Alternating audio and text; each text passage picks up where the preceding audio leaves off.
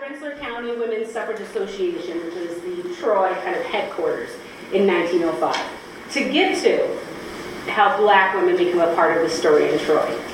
Because black women are organizing and they are creating organizations at the same time as black men here have the Republican clubs and the Democratic clubs.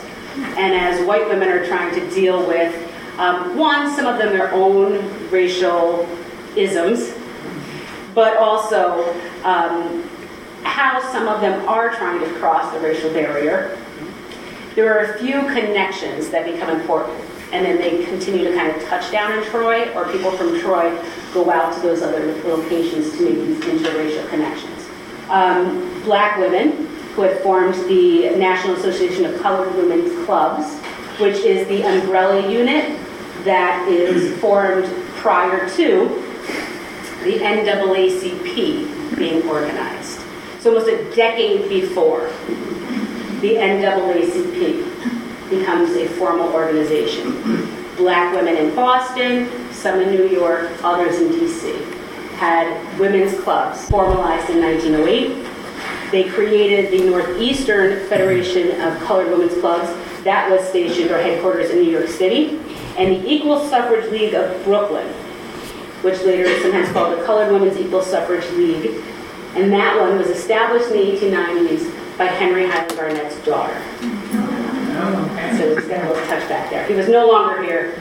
He's in DC and then he's in Liberia and he's everywhere else being fancy and fabulous, right? But his daughter will establish that club.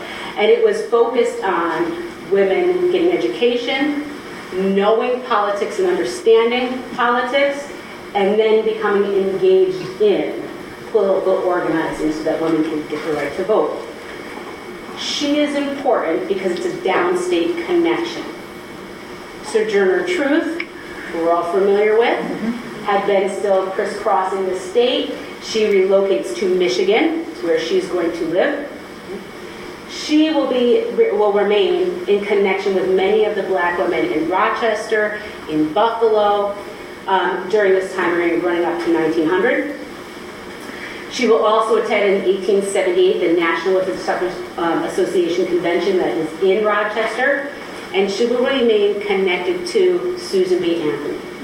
And in a lot of the books about Susan B. Anthony, they discuss her struggle, we'll say, with race. Um, and it, the issue is very much like the 1960s black feminist women's movement issue, where white women at the time didn't necessarily have to concern themselves with direct threats that were created by race, whereas black women did, right?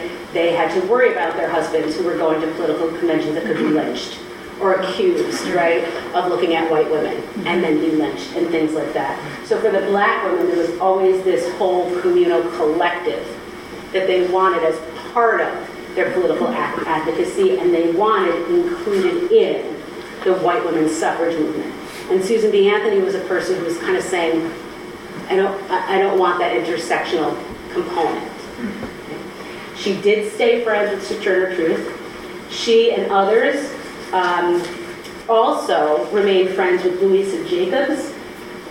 And if you're a history nerd like I am, I know. Um, Louisa Jacobs is Harriet Jacobs' daughter. Harriet Jacobs is the one who wrote Incidents in the Life of a Slave Girl. Right. So her daughter, Louisa Jacobs, is in Rochester, which is a thriving black community for women's organizations. The Rochester community is led by Hester C. Jeffrey. Hester C. Jeffrey is also friends with Susan B. Anthony. So there's a, a connection there. Hester B. Jeff or Hester C. Jeffrey will actually come to Troy a little bit after 1902. Um, really looks like 1902, 1903, and she will help establish a women's organization that connects to young girls, politics, and working on getting them um, almost like STEM education mm-hmm. so that it could help integrate RIT. Right, so there's kind of a, a circular connection there. Um, Charlotte Ray who's the daughter of Charles B. Ray, who was heavily involved with the black men and the black community here in Troy before the Civil War, all of the politics and the agitation, even for many years after the Civil War. His daughter will attend the National Suffrage Association in New York City in 1879, their annual convention. She then will be rubbing shoulders with and speaking with Susan B. Anthony. The same happens in 1890. Um, Mary Shadd Cary, whose husband dies in the Civil War, she had moved to Canada, but she had come through Troy and had many connections here um, with different people before the Civil War. After she comes back to the States and she lives in D.C., when she's in D.C., she's going to help establish a connection between the black women in D.C. and the National Women's Suffrage Association.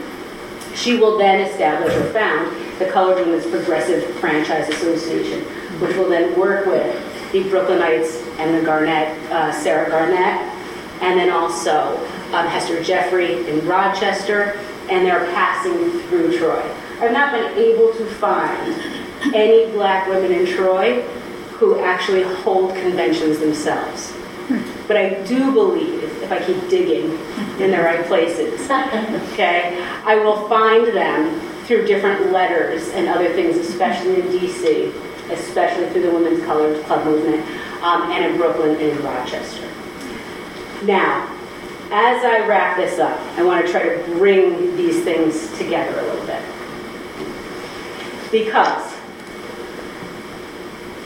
the women in Troy reach out. I have a couple of newspaper articles where they reach out to black men. Um, and when I say women, I mean the white women, because it's largely all white women that I can find doing this, are reaching out to black men um, for their support after 1900. And it appears that they began to gain support, but not in a public way.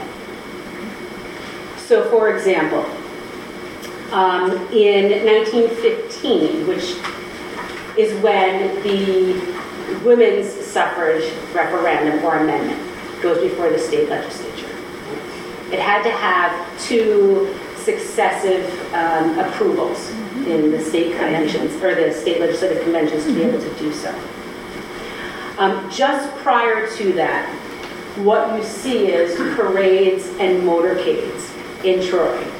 Um, and in the descriptions of them, you have black men in the crowd who are waving and cheering. So I don't have anybody saying, yeah, I'd be there. But when people notice and really detail, it says something, right? That they're out for the cause. Um, in 1915, when the referendum goes before the New York State, state male voters. right? When that happens, it fails. but women redouble their effort. They put a great campaign together. One of them I find the most interesting is the Mail to Soldiers, to make soldiers who are overseas and we're getting towards World War One um, have their ballots and are able to mail them. It's a soldiers campaign. It pays off here in Rensselaer County over, um, and it doesn't pay off like overwhelmingly, but it does contribute to how in 1915 um, the, the, the numbers um, kind of play out. I'm sorry, not 1915, 1917, how the numbers kind of play out. In 1917, when the ref- referendum goes before the public again, it passed.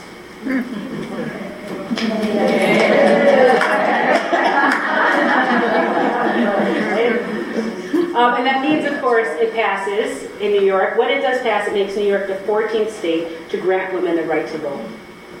14th. 14th. Okay? Um, it took 69 years,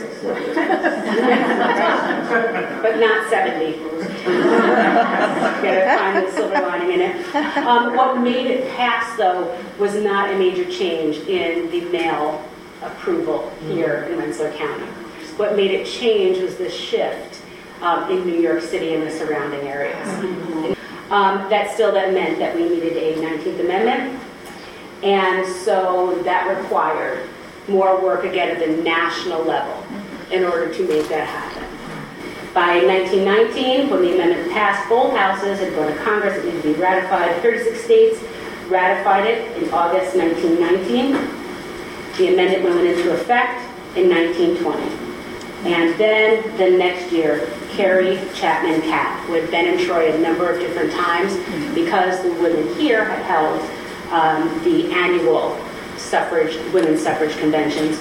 She changes the name of the National League of Women Voters and establishes then what is formally identified as the League of Women Voters.